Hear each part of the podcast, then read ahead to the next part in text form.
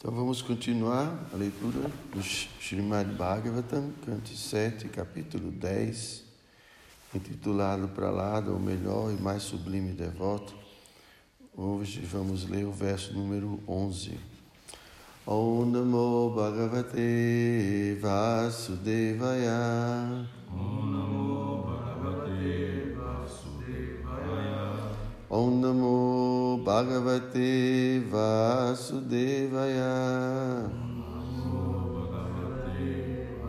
Vasudevaya. Om Namo Bhagavate Vasudevaya. Om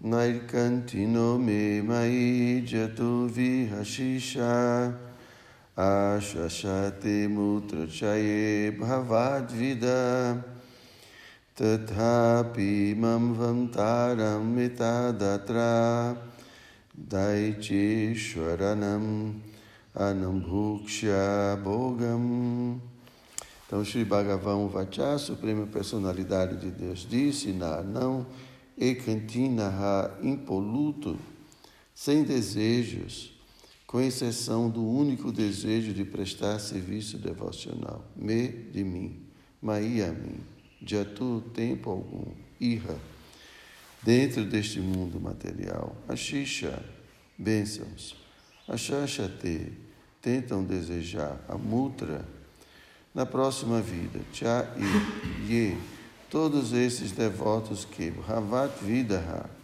como tu, Tathapi, mesmo assim, Manvamtaram, a duração do tempo que se prolonga até o fim da vida de um humano. Eta, isto, Atra, neste mundo material. Daitya Ishvaranam, das opulências das pessoas materialistas. Anubhukshya, Anubhunksha. Podes desfrutar de Ibogam todas as opulências materiais. Tradução, significado, dados por sua divina graça. Srila Prabhupada. A Suprema Personalidade de Deus disse: Meu querido Pralada, um devoto como tu jamais deseja alguma espécie de opulência material, seja nesta ou na próxima vida. Entretanto, ordeno que desfrute das opulências dos demônios deste mundo material, agindo como o rei deles, até que expire o período concedido a mano.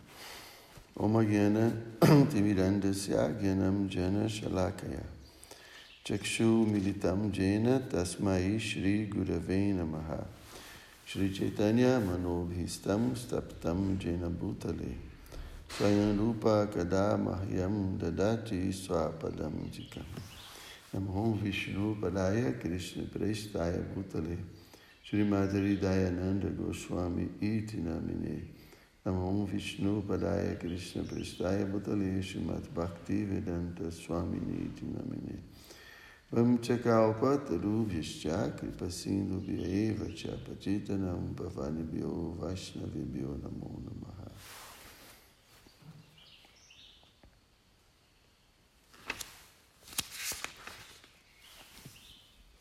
Eu não li o significado, não foi?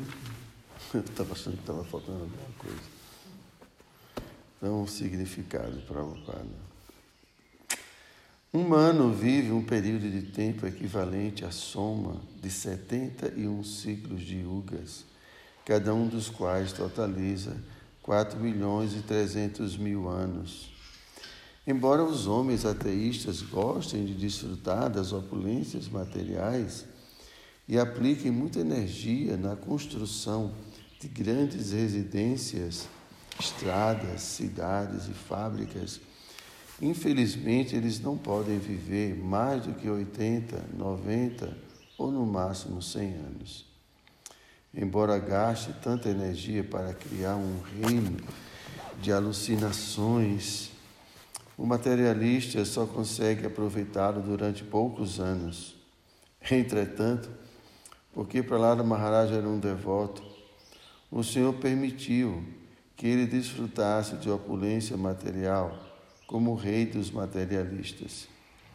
Prahlada Maharaj nascera na família de Hiranyakashipu, que era o mais ferrenho materialista, e como Prahlada era o herdeiro genuíno de seu pai, o Senhor Supremo consentiu que ele desfrutasse do reino criado por seu pai, sendo-lhe concedido reinar por tantos anos que nenhum materialista poderia calculá-los. O devoto não precisa desejar opulência material. Porém, se ele for um devoto puro, há também uma ampla oportunidade de ele desfrutar de felicidade material, sem que para isso seja necessário algum esforço de sua parte. Portanto, todos são aconselhados a adotar o serviço devocional em todas as circunstâncias. Se alguém deseja opulência material, também pode tornar-se um devoto puro e seus desejos serão satisfeitos. No Srimad Bhagavatam 2, 3, 10, afirma-se a kama sarva kamova moksha kama udaradhi tivrena bhakti yogena jajeta purusham param. Quer alguém deseje tudo ou nada, ou caso deseje fundir-se na existência do Senhor, ele só será inteligente se adorar o Senhor Krishna, a suprema personalidade de Deus, prestando-lhe transcendental serviço amoroso.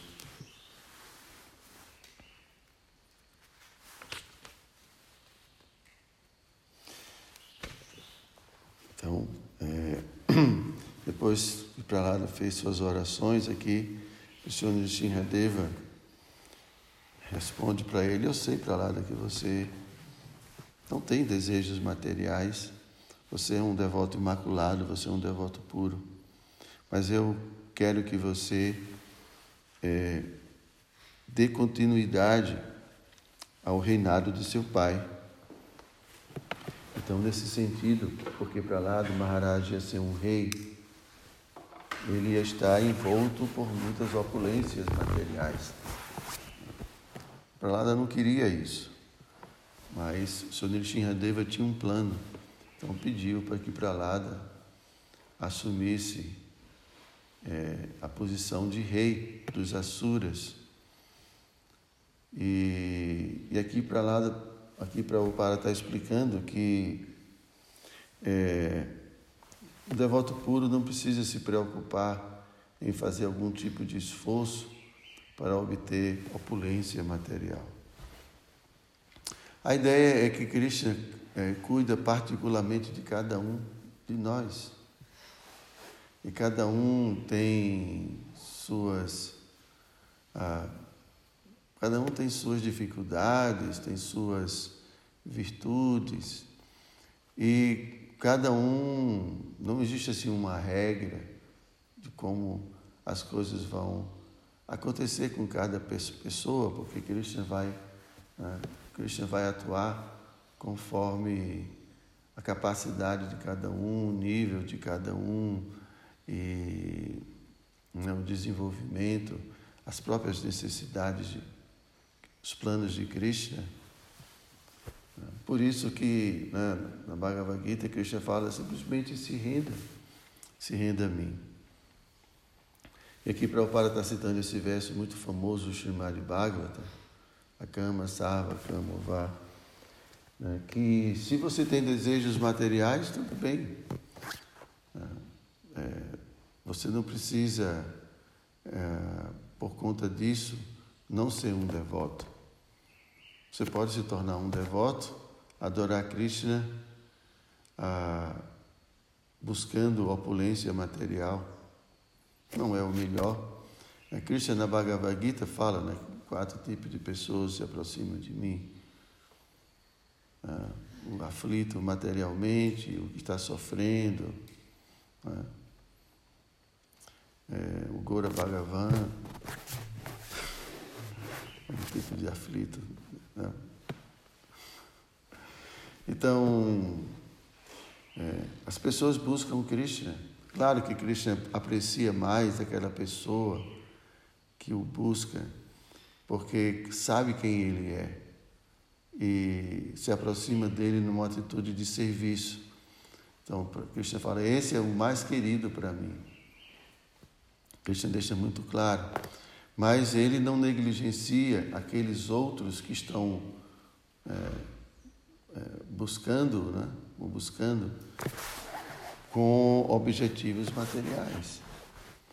Krishna fala: essas pessoas se rendem a mim. Tem, uns, tem alguns não se rendem a mim. No verso anterior, Krishna fala. Né? Como é que é o verso? É, os mudas, né, os tolos, como é que é? Avajananti mudha manusinta numashritam. Então, tem algumas pessoas que não se rendem a mim de jeito nenhum. Aqueles que são tolos, grosseiramente tolos, é, eu esqueci agora todo, né? Cuja inteligência foi roubada pela ilusão e assim por diante. Mas as pessoas que são de fato piedosas se rendem a mim, mesmo que estejam buscando algum tipo de satisfação material. E eu acolho essas pessoas. Depois Krishna vai, vai criticar aquelas pessoas que buscam os semideuses para a satisfação de suas necessidades materiais. Porque essas pessoas não o compreendem, então acham que de fato os semideuses vão prover isso, quando na verdade é Krishna que está sancionando tudo. Então não há nenhum crime em buscar Krishna para, para obter, obter satisfação material. Só que, como a gente já falou e Prabhupada já explicou, quando quando alguém busca Krishna, Krishna age de forma diferente dos semideuses. Porque Krishna não, não vai nos outorgar algo que vai nos prejudicar. Essa é a diferença. É, Prabhupada já explicou anteriormente que os semideuses, é, às vezes, atendem os interesses materiais dos seus adoradores, mesmo que esses interesses possam prejudicá-los porque não há uma preocupação de fato com o desenvolvimento espiritual. É a maior parte dos semideuses estão interessados em manter seus adoradores, simplesmente manter seus adoradores. Então eles satisfazem qualquer tipo de desejo. Né? A gente vê bênçãos que o Senhor Brahma né, deu, mesmo para aqui, para Hiranyakashipu, e bênçãos a Sr. Shiva e muitas bênçãos. Mas Krishna, ele só outorga de fato uma bênção quando ele sabe que essa bênção vai de fato ajudar essa alma a progredir espiritualmente. Então aqui Sr. Deva está consentindo ou pedindo, exigindo que Pralada assuma esse serviço, porque ele sabe que Pralada é um devoto puro e ele não vai se confundir, mesmo diante de toda opulência material. Porque às vezes essa opulência material se torna um incômodo para o devoto. Não é que o devoto vai se confundir, o devoto puro vai se confundir com isso. Então, por isso que o devoto puro prefere vida simples. Né? Isso é um dos sintomas que Krishna cita na Bhagavad Gita de uma alma autorrealizada. Ele não gosta de ambientes com muita gente, né? gosta de simplicidade. São vários sintomas. Então, isso é o que um devoto prefere. Mas para servir a Krishna, então às vezes ele tem que assumir não é, Vichala? assumir assim a liderança de algumas coisas, ter que dirigir algumas coisas, ter que administrar algumas coisas, mas se fosse nossa vontade, né, Prabhu? Não faria nada disso, né? Mas, é, às vezes, é bem melhor uma pessoa que não gosta fazer esse serviço do que, do que às vezes alguém que adora, porque vai terminar se iludindo com tudo isso, né? Porque às vezes quando uma pessoa é, às vezes gosta desse tipo de serviço porque se destaca, porque vai ficar inflado, vai ficar, né? Então, é, então aqui, pra, aqui é, o Senhor Nishinradeva está oferecendo esse serviço porque sabe que Pralada não vai se confundir, ele não vai se perturbar. Então, o Senhor Nishinradeva deu toda a opulência a Pralada, apesar de que Pralada é, ter falado para ele, eu não quero absolutamente nada. Né? De repente, se Pralada dissesse, ah, eu quero tudo, eu quero esse reino, eu quero tudo, aí eu acho que o Senhor Nishinradeva ia ficar preocupado. Mas como Pralada né, manifestou essa atitude, então Krishna deu. Então, o Prabhupada está explicando que o devoto ele não precisa se preocupar em fazer qualquer tipo de esforço desnecessário. Né? Porque Krishna, é, Krishna vai prover, Krishna vai se preocupar com o devoto. Claro, não é que o devoto vai ficar de perna para o ar, né? E não, o devoto ele está sempre ocupado no serviço a Krishna e, e, e sendo responsável com suas, com sua, com suas responsabilidades, com seus deveres. Né? Mas a, a ideia é que a, é, assim, o homem propõe, Deus dispõe, né? Se Deus ajuda quem cedo madruga, tá vendo? Então não é que o devoto vai ficar parado, o devoto vai acordar cedo e vai cumprir com seus deveres, vai executar seu trabalho e Krishna vai prover, Krishna vai dar tudo. Não precisa ficar ansioso, porque esse tipo de ansiedade atrapalha a nossa vida espiritual. Ok? Vocês têm alguma pergunta? Maharaj, você falou que o senhor deve ter um plano para é, lavar, para que ele, para, para lá aceitasse o rei. E qual é esse plano? Sempre o plano de Krishna, Prabhu, é, é, é nos levar para casa. Esse é o plano de Krishna. E, então, assim como Krishna veio para estabelecer os Pandavas novamente, não novamente, mas estabelecer os Pandavas como, principalmente Yudhishthira Maharaj como imperador. Então, tudo foi arquitetado por Krishna, mesmo antes de vir. Por que que Pando, por exemplo, não foi amaldiçoado e não podia gerar filhos por conta de ele ter matado né, um casal de viados que estavam copulando, então ele foi amaldiçoado. Assim, é, assim, dessa forma, né, Kunti também foi abençoada por Duvasa Muni, né, porque é, Duvasa Muni já tinha previsto que ela iria ter, ia passar por essa dificuldade, então ele já deu essa bênção, sabendo que ela depois poderia utilizá-la. E assim nasceu Yudhishthira, que é o é, é, Jamaraj, é filho de Jamaraj. E um rei perfeito, e assim por diante. Então, todo o plano de Krishna era restabelecer os princípios religiosos.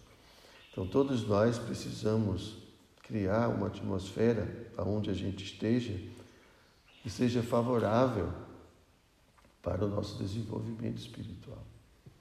Então, se você é um chefe de família, sua casa tem que ser um lugar adequado para o avanço espiritual. Se você é um líder, Você tem que, sua responsabilidade é criar um ambiente favorável para que todos os liderados avancem espiritualmente. Então, Krishna cria esse mundo com esse propósito, de fazer as almas é, poderem entender os erros que elas cometeram e voltar para casa. Então, por isso, ele tem que estar sempre mandando pessoas para cá para iluminar a sociedade humana. Sempre Krishna está criando situações para alertar a alma de sua posição e assim por diante. Então não é diferente com Nishinradeva, nem diferente. É, sempre tem um propósito espiritual por trás de tudo. Ok? Então, Grantaraj Srimad Bhagavatam Ki Jai.